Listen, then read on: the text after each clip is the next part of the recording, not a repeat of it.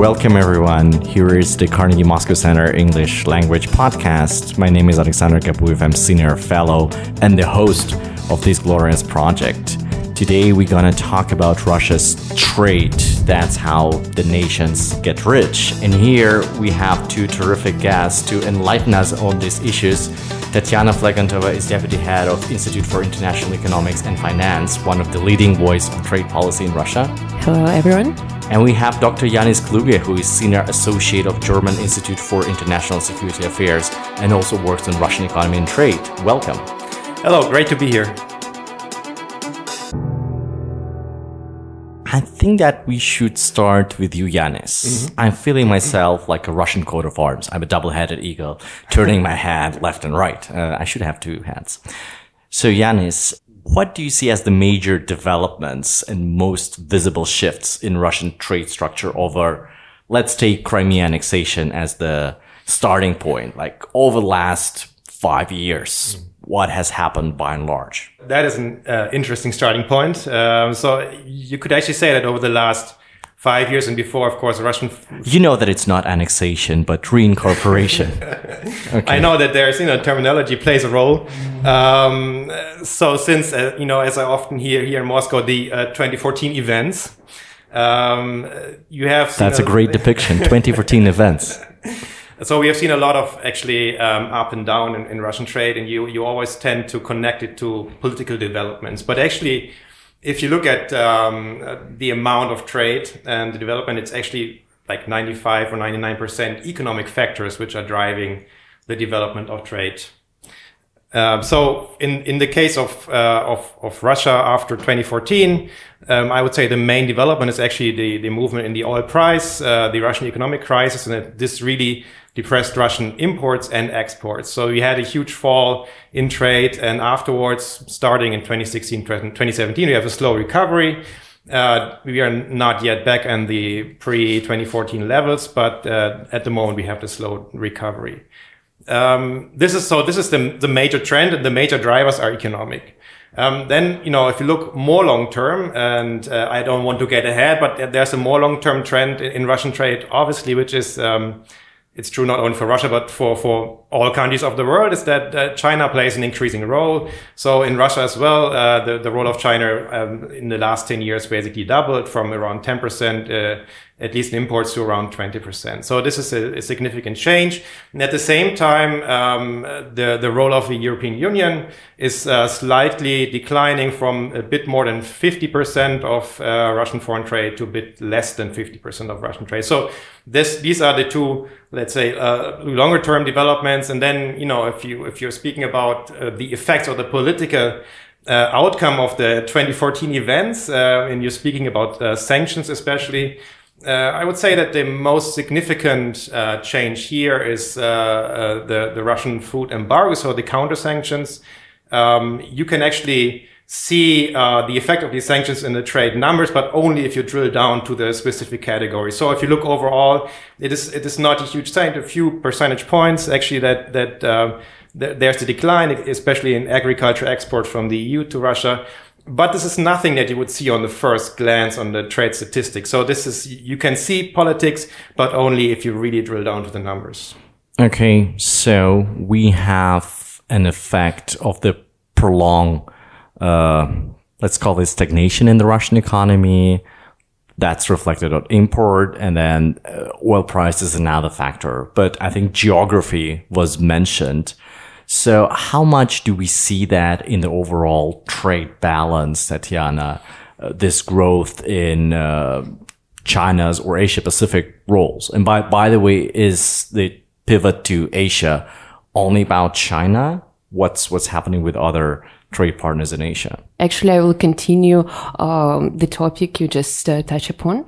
And I would like to mention that definitely, despite all political tensions uh, and despite all the economic sanctions, still European Union is uh, the major partner of Russian uh, in terms of trade, both export and imports. And uh, right now, according to the statistics of uh, 2018, is just 46% of Russian trade turnover. So we definitely see that uh, Russian trade with China is uh, uh, growing, both in terms of export and imports. And um, I would say that in 2018, we could see the uh, huge increase both in export and imports around like uh, 39% uh, of Russian exports and 10% of uh, Chinese uh, exports to Russia and Eurasian Economic Union. But at the same time, uh, we see that still the share of China is not that large. And regarding the structure of Russian trade with China, we still see that the uh, large portion of it is still crude oil and oil products, followed probably by some machinery products and also some chemicals. But uh, what we also can just mention, and it's important actually to mention that uh, the trade uh, in agricultural products is increasing. Um, there is some thoughts regarding that because uh, we all know that a trade war between US and China could affect uh, trade also in agricultural products and Russian companies could uh, get the share which was lost by American companies in Chinese market. But uh, some experts say that it wasn't the main reason why uh, some product expert uh, experts increased because um, we actually could witness some uh, some measures taken by government, by Russian, Eurasian Economic Union governments and China in terms of getting access to particular uh, products markets of each other. And in this case, we should mention the market of uh, um, dairy products, poultry products, and also soybeans, uh, different oils. And we actually can see the particular trend, increasing trend of uh, trade between Russia, China, and Eurasian Economic Union as the whole integration body with the China in this products. So when I look at the list of documents signed uh, during the meetings of heads of state or heads of government between Russia and China, I think that we had this tendency right after the 2014 events mm. hashtag uh, that they were like really dozens of MOUs.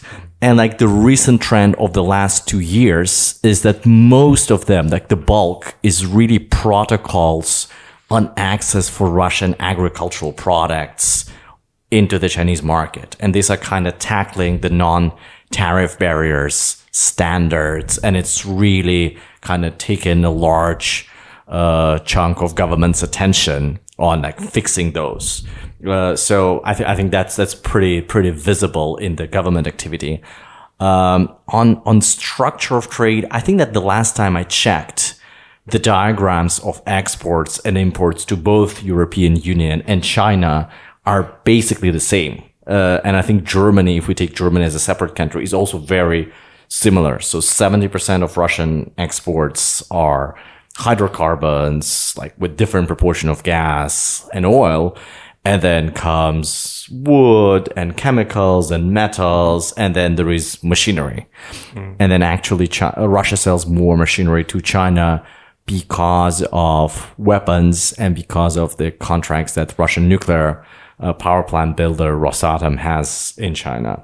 So it's basically, I think, not being a resource appendage to this or that market, but it's basically about the structure of Russia as an exporter. And then in terms of imports is also kind of very, very similar. So it's, it's logical.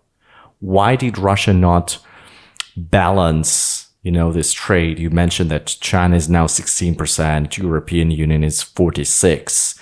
Is it just something historical that Russia was historically connected by pipelines and all the roads and infrastructure to, to Europe and China didn't exist as a market for commodities? Is that the major reason? Um, I would like not to talk just about the crude oil, oil products, but more about uh, products with higher value added.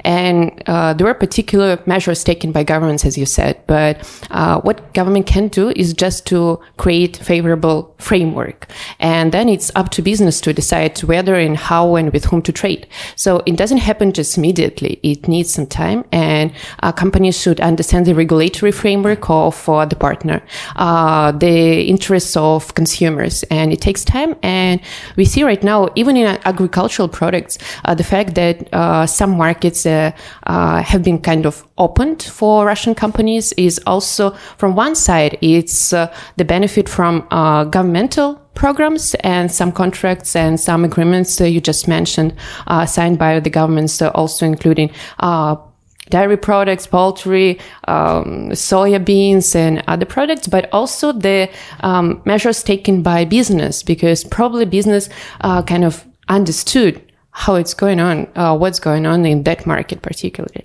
And uh, what's important in this case is the transparency of regulation because uh, Chinese market in particular and Chinese regulation is particular is quite difficult to tackle if you're just entering the market, even with, without Chinese language, it's even more complicated. And there was one step, I guess it was quite important, which was taken by Eurasian Economic Union. Uh, the framework agreement signed between Eurasian Economic Union and uh, uh, China. Uh, definitely, it was non-preferential one, so it didn't touch upon the problem of market access per se, uh, uh, decreasing the tariffs, but it had some. Mm, uh, provisions on transparency, uh, both in terms of uh, customs procedures, sanitary phytosanitary measures, technical barriers to, to, trade, and it's quite important. And besides that, besides the framework agreement itself, uh, I would like to mention the work uh, been, which uh, has been done by Russian Export Center because it's their primary role just to help and to encourage Russian companies to enter foreign markets. And I guess in terms of uh, increasing uh, share of Chinese market in Russian export structure, uh, this is uh, pretty important as well. I think that the Eurasian Economic Union was mentioned, and that's, I don't know whether that's an elephant in the room or whoever, the Russian bear combined uh, with uh, other animals from other member states. Uh, but, uh, Janis, what's the European attitude towards EU? Is it a political complicating factor? Uh, is it something where because the Russian narrative is that actually the mo- the role model for the Eurasian Economic Union is European Union. Mm-hmm. So a lot of regulation is taken from the European Union and the whole model of a customs union and a space where labor and goods and services can move freely and there is a big supranational regulation committee, which is probably in its infancy. Uh, that's very much what kind of we borrowed from the Europeans, and that should help Russia's integration with, with Europe. So how is that seen from, from where you sit? I think the, the views on the Eurasian Economic Union um, in Europe actually differ. There, there are different views. There's like one more skeptical view, which would say that uh, the Eurasian Economic Union is actually more of a hegemonic tool, which is used by Russia to tie its neighbor closer to itself and limit their possibilities to have their independent trade agreements, for example, uh, with the European Union. And um, so the, the worry here is kind of that the Eurasian Economic Union is dominated by Russia, and it's kind of related to the fact that when the Eurasian Economic Union was created, that most of the external tariffs are actually Russia's former uh, external tariffs, which had you know were applied to to the other member countries. This is a skeptical view, and then there's a, maybe a more optimistic view, uh, which is. Um, you know, the, the hope that the Eurasian Economic Union could actually develop into some kind of independent body and it's somehow also embed and maybe to some degree constrain uh, Russian foreign trade policy, but also Russian foreign policy overall. So this is the optimistic uh, view. And in, in this case, it could also empower the smaller neighbors of Russia because, uh, you know, of the consensus principle. So, so actually, you know, it, it also gives an opportunity for the smaller countries to have a say. And, and then I would say there's like one, one more sophisticated optimistic view is that, okay, even if the Eurasian Economic Union was built as a hegemonic tool, it could still, uh, like an unintended side effect, develop into something independent. And in this case, it would make sense to closer cooperate with it and kind of uh, increase its weight and, and, you know, help it to become more independent and actually be that, that structure that, uh, that, you know, the EU maybe hopes that it might become at a certain point. At the moment, of course, uh, there's still a lot of work to be done for the Eurasian Economic Union. Everybody always, um, you know, emphasizes that it's a very young union, so they are still, um, so, so, so it's not uh, the, the, the, the, the customs union is not complete yet. It's like, I think around one third of the goods, there are exceptions still going on. You have, of course, also the sanctions as a complicating factor. So there's a lot of uh, incoherence still within the Eurasian Economic Union. And um, it's still, you know, needs to be seen over the next years in which direction it's going to develop. Uh, Tatiana, uh, it, I think it's also interesting to think about the role of the Eurasian Union uh, in Russia's relationship with Asia. Because I remember when uh, Russia discussed an FTA with APEC, uh, there was a question like, okay, but Russia doesn't now have sovereign rights to sign FTAs in goods with other parties because the free trade areas are now under the jurisdiction of the Eurasian Economic Commission.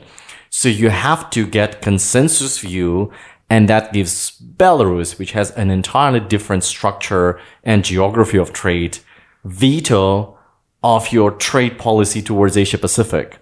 So is that a burden or rather a boost because you're talking as one voice with 170 million people and a larger market? Yeah, that's right, actually. And if you're talking about the aspirational goal of free trade Asia Pacific um, uh, agreement, so yeah, it was kind of border for Russia uh, to even start the discussions on the topic, not even the negotiations, but. Um, talking about the integration agenda itself, I would say that actually, uh, according to our estimations, the integration, deeper integration with within the union itself is uh, more beneficial for Russian partners, even for Kyrgyzstan, Armenia, even Belarus. Whereas the integration with third partners, including Asia Pacific region, is of more interest for Russia and Kazakhstan. So, uh, if we really want to uh, make it deeper, to continue integration and sign new agreements with the partners, probably just to balance it the interest, we have to reach mutual concessions, both in terms of um, integration with third partners and within integration within the Eurasian Economic Union. And actually, you're absolutely right, Alexander, because uh, we face the same difficulties, or not difficulties, but it's just the fact that free trade agreements in terms of goods uh, have to be signed uh, just on the level of Eurasian Economic Union.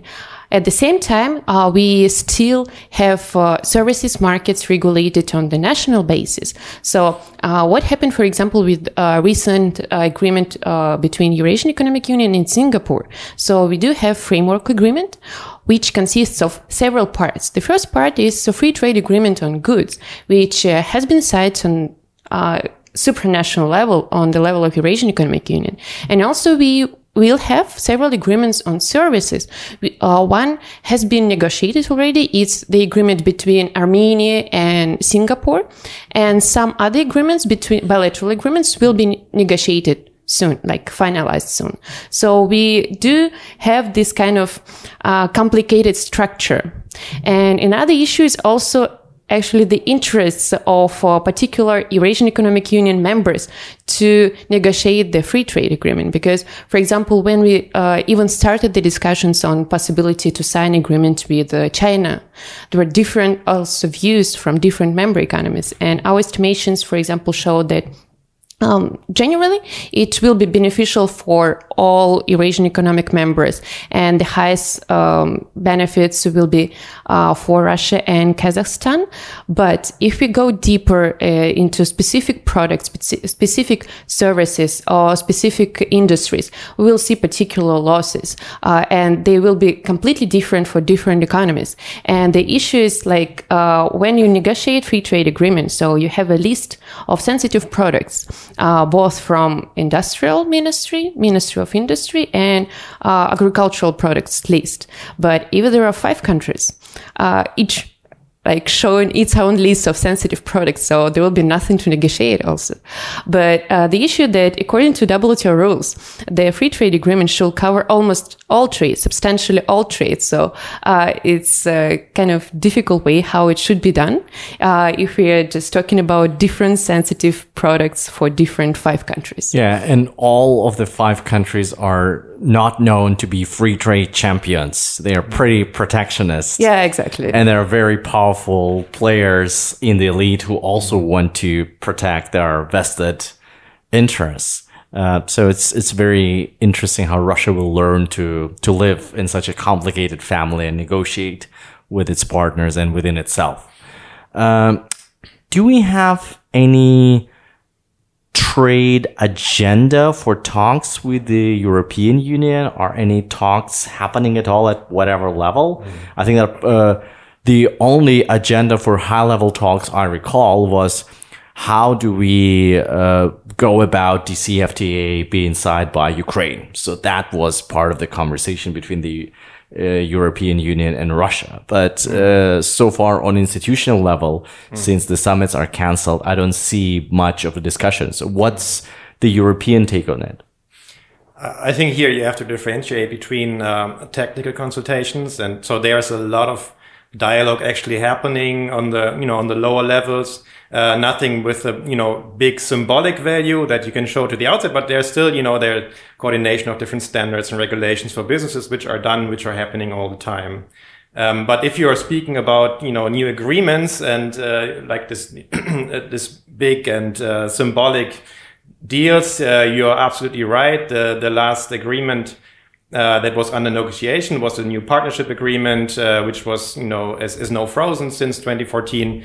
And um, the, you know, the condition for this to be unfrozen would be obviously to to resolve the Ukraine crisis. So I don't see any progress on uh, on this front unless uh, this somehow happens. But there's also, you know, one more, uh, maybe a bit deeper uh, a mismatch or contradiction between how EU approaches trade agreements and how the Eurasian Economic Union approaches. Because, I mean, trade is in the DNA of the European Union, but also values are in the DNA. And whenever the EU makes a trade agreement, be it with Japan, Mercosur, you know, every trade agreement you look in the preamble and you see that it's, uh, there's, uh, there are a few lines on certain values, democracy, human rights, and so on. So, um, I think that there is a, in general, this has been, you know, there, this mismatch has been there for all of, you know, the last 20 years for all negotiations between Russia and the EU. Um, but if you think now about the negotiation between the Eurasian Economic Union and the EU, I don't think that the Eurasian Economic Union has the mandate to sign something like this uh, in the name of all these member states because it's it's it's supposed to be not political. And for the EU, all trade agreements are always also about values and it cannot have just a trade agreement just for uh, the economy. So there's this mismatch which would make it hard even if the Ukraine crisis is resolved. Great news. I think, Tatiana, we should take it with a big grain of optimism because there's gonna be no trade deal between China and the European Union. That's what I'm hearing from you if you need to agree on values. And then since Russia and China share either share a lot of values or we prefer not to talk about them and talk about pragmatic and uh, really substance uh, matters. So we gonna arrive at a limited treaty, whatever it is, much faster. Uh, Actually, I believe that we do talk about common values with China in particular, but we are not ready to talk about trade and some pragmatic issues also. So our policy is really? a little bit different. Really? Yeah. And why is that? Yeah, uh, I guess it's too sensitive for us for now because, uh, uh, as you can check the negotiations list, uh, which is currently in place. So who are our members, who are our partners? Vietnam, Singapore, uh, Israel, Iran, and some other uh, not like key partners of Eurasian Economic Union. But if we talk about European Union or China or Korea, so the sensitive parts and sensitive list is even larger. So uh, there there is particular lobby of some companies uh, which cannot uh, like support signing the agreement, uh, real free trade agreement with uh, larger partners uh, because uh, it may uh, lead to some losses for some industries. So there is this tensions in in the negative list that you mentioned. Uh, between industrial policy here in Russia and in other parts of Eurasian Union and the free trade kind of zeal. Uh, and then there are powerful companies here in Russia that would block this agenda got you. That's yeah. I would like just to mention that we joined WTO not long time ago, and transition period just uh, finished this year in terms of uh, tariff regulation, and to start something huge right now, like in 2019, is too early. One side question uh, is how much expertise Russia has, like how many people are well versed in international trade. Uh, the anecdote that I always tell is about your team because I remember your team a couple of years ago, and that's a pretty consistent team. Uh, I think Tatiana's mentor is now uh, head of department in the Ministry of the Economy, and uh, it's really when people have this impression of Russia as being a male dominated country. Well, in terms of trade, it's totally not. And I think that was a kind of mostly women or 90% women think tank with very sophisticated and smart Russian women being the big brain behind the trade policy. I think now the, uh, the head of the international trade negotiations department at the ministry, uh, Ksenia Mayorova is also a woman. So, but, uh, my point was that uh, some of your colleagues have left to WTO Academy in Barcelona, are still there. How how much brain power does Russia have in the government in think tank community to support a really ambitious and sophisticated trade policy? I mean, I I believe that we are getting some capacities already, and still, despite the fact that. Uh, the majority of the team is still like represented by women, but we do have. it's main, a good thing. It's yeah, a good thing. The main brain of Russian trade policy, Mr. Medvedkov, uh, who was the leading part of the whole process of joining the WTO, and he's still uh, in charge. in charge, yeah. Okay, yeah. and that's Vladimir Putin, that's ultimately in charge of everything in this country, including its trade policy. Okay, uh, I think that part of the trade discussion that we have missed and which is so important and it's uh, very much in the news is digital trade. It's e-commerce. So what's happening there in terms of our outreach to our Asian partners? And uh, is is there anything happening with Europe? I'll start with you, probably, Tatiana. Uh, okay. Uh, yeah that's quite interesting question because actually in Russian trade policy agenda, it's not called digital trade, it's called e-commerce. And we follow the definition which uh, was uh, set by WTO. And actually the definition covers mainly trade in products. Uh, but uh, what we see right now and actually it was uh, kind of uh, moved forward by the United States team is digital trade and they include both trade in products and trade in services. And actually the trade in services agenda is even more complicated. And sometimes we think that it doesn't matter how to call the term, but uh, if we talk about the particular definition, uh, the most important thing about it is uh, what do we understand behind that and which kind of regulations we'll be talking uh, we will be talking about. And if we are talking about digital trade uh, we are talking also about barriers to digital trade. And the first issue which comes to our mind is data policies localization uh, data transfer and everything. And we know that there are particular um, kind of um, uh, changes in uh, Russian policy, and we understand that right now, according to Russian law, uh, personal data has to be uh, localized within Russia. Yeah, uh, we do allow to transfer data. It's not prohibited, but the uh, main copy should be based in Russia. And if we are talking about digital trade policy agenda on international um, markets and international organization, it's usually two blocks of interest. Uh, first is represented by developed economies, uh, including Japan, including the United States of America, uh, some some European countries as well, but with some limitations. And another block is represented by developing countries, including Russia and China. Uh, despite the fact that Russia joined WTO as developed countries, still we are with the block of BRICS countries who are mainly developing ones. And in this case, I believe that uh, Russia, China, and other BRIC members, uh, BRICS members may have common agenda, and this agenda may include not only like the issue of expanding our uh, expert of services and digital services per se, but mainly about common regulatory practices because we do have uh, similar sensitive issues. Uh, we uh, may uh, create common common agenda in terms of regulation, and the main thing about that, just from my point of view, is to ensure the competitiveness of our local business in terms of uh, increasing competition from uh, tran- transnational corporations and also information security, which one which is one of the main points of Russian international agenda. And here we go back to the values question, right? Because I think that the divide that you describe is not really between the developed and developing economies, but it's the notion of sovereignty and information security. And it's not just a divide between democracies and authoritarian regimes, mm-hmm. because the largest democracy in the world, India, has also very similar policies towards data localization the way China and Russia has it.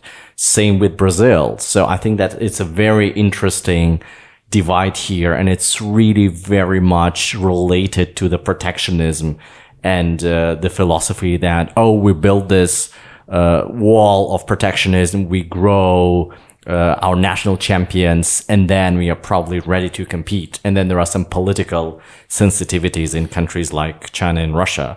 The internet sovereignty law was just entering in force in Russia on November 1. So that's, I think, pretty much a landmark. Uh, do we have still, I think that should be the last question for us. Do we still have a common agenda in terms of regulation to talk between Europe and Russia? Probably in forums like G20 that relates to economy and finance and trade, or is it just climate? Or it takes another global economic crisis like the one we experienced a decade ago that we all jump in and we understand that we are in one boat, which is our, our little universe. So first, maybe one sentence to the e-commerce question. Um, I think that this is actually an area where Russia has something to offer and which could be a potential area of cooperation. But, um, you know, currently it's just overshadowed by the cybersecurity discussion. And this makes it very, very hard to, to achieve any progress on, uh, in this area. Uh, regarding regulation and trade overall, um, I think that it would be too much to say that there's a common agenda. No, absolutely not. Um, there are, I would say, some overlapping interests. And uh, one particular case is uh, the role of the US dollar. So um, both Russia and the EU, you know, to, to some degree also for different reasons, but, you know, you would like to push the use of the euro internationally. Russia, you know, would get like to get rid of the dollar uh, also for obvious reasons. So there's an overlap. Um, it doesn't mean that there could be a really a common agenda developing out of this, but there's some some potential uh, for cooperation, for example, to transferring the energy trade between EU and Russia into euros. This would be one example. And then there are, I mean, there are always uh, common agendas for states because I mean there there are many economic processes happening in the world which sort of undermine uh, the control of states. Like for example, you, you, could speak about money laundering, cryptocurrencies, or you could speak about offshore financial uh, financial centers, for example. So these uh, sort of uh, things that states would like to get a grip on, um, or, or, or, taxation, taxation that you don't have the, the profit shifting and you know that, that your tax base is eroding. So here there's a natural common interest. It's not yet a common agenda. It's more a common agenda, I guess, of all states. Uh, so this is, there's also an overlap. And then, uh, finally, of course, I would say that, uh, I mean, the, maybe the most acute problem at the moment is uh, the crisis in the WTO. Uh, because the dispute settlement mechanism, you know, could break down in December uh, will probably break down in, in December uh, this year. And um, I think that both Russia and the EU have an interest in, in, in keeping it alive, actually. Um, it you know will be difficult to keep it alive in the current form, um, but there could be at least some form of bilateral agreement to to you know keep respecting the verdicts uh, of the WTO, even if the, the, the appellate body, so this, this final uh, decision making body in the WTO ceases to function because, uh, because no new judges are appointed. So, I mean, on this area, there could also be some, some common interest. But as I said again, a common agenda would probably be too much to say that. Okay. My major take event, uh, takeaway from this conversation is that uh, Russia is not immune to global trends. Uh, it share of trade with Asia is growing as, in particular with China, as in other economies. There might be some domestic roots and explanations for that, but it's an overall trend. And then the situation in global regulation, be it WTO or be it the state of the global economy really affects Russia.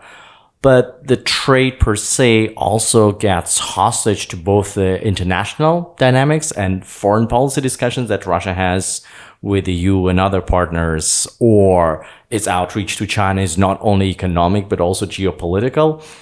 And then from what I hear, it's also very much tied to the domestic political debate, be it cybersecurity, information security, or be the power of certain industrial groups that can really hijack the discussion about free trade and really affect the pace with which Russia opens up its economy. I think that's been a fascinating conversation. I learned a lot. Thank you so much, Tatiana and Janis, and I hope to see you both at some point in this podcast. Thank you very much. Sure. Thank you.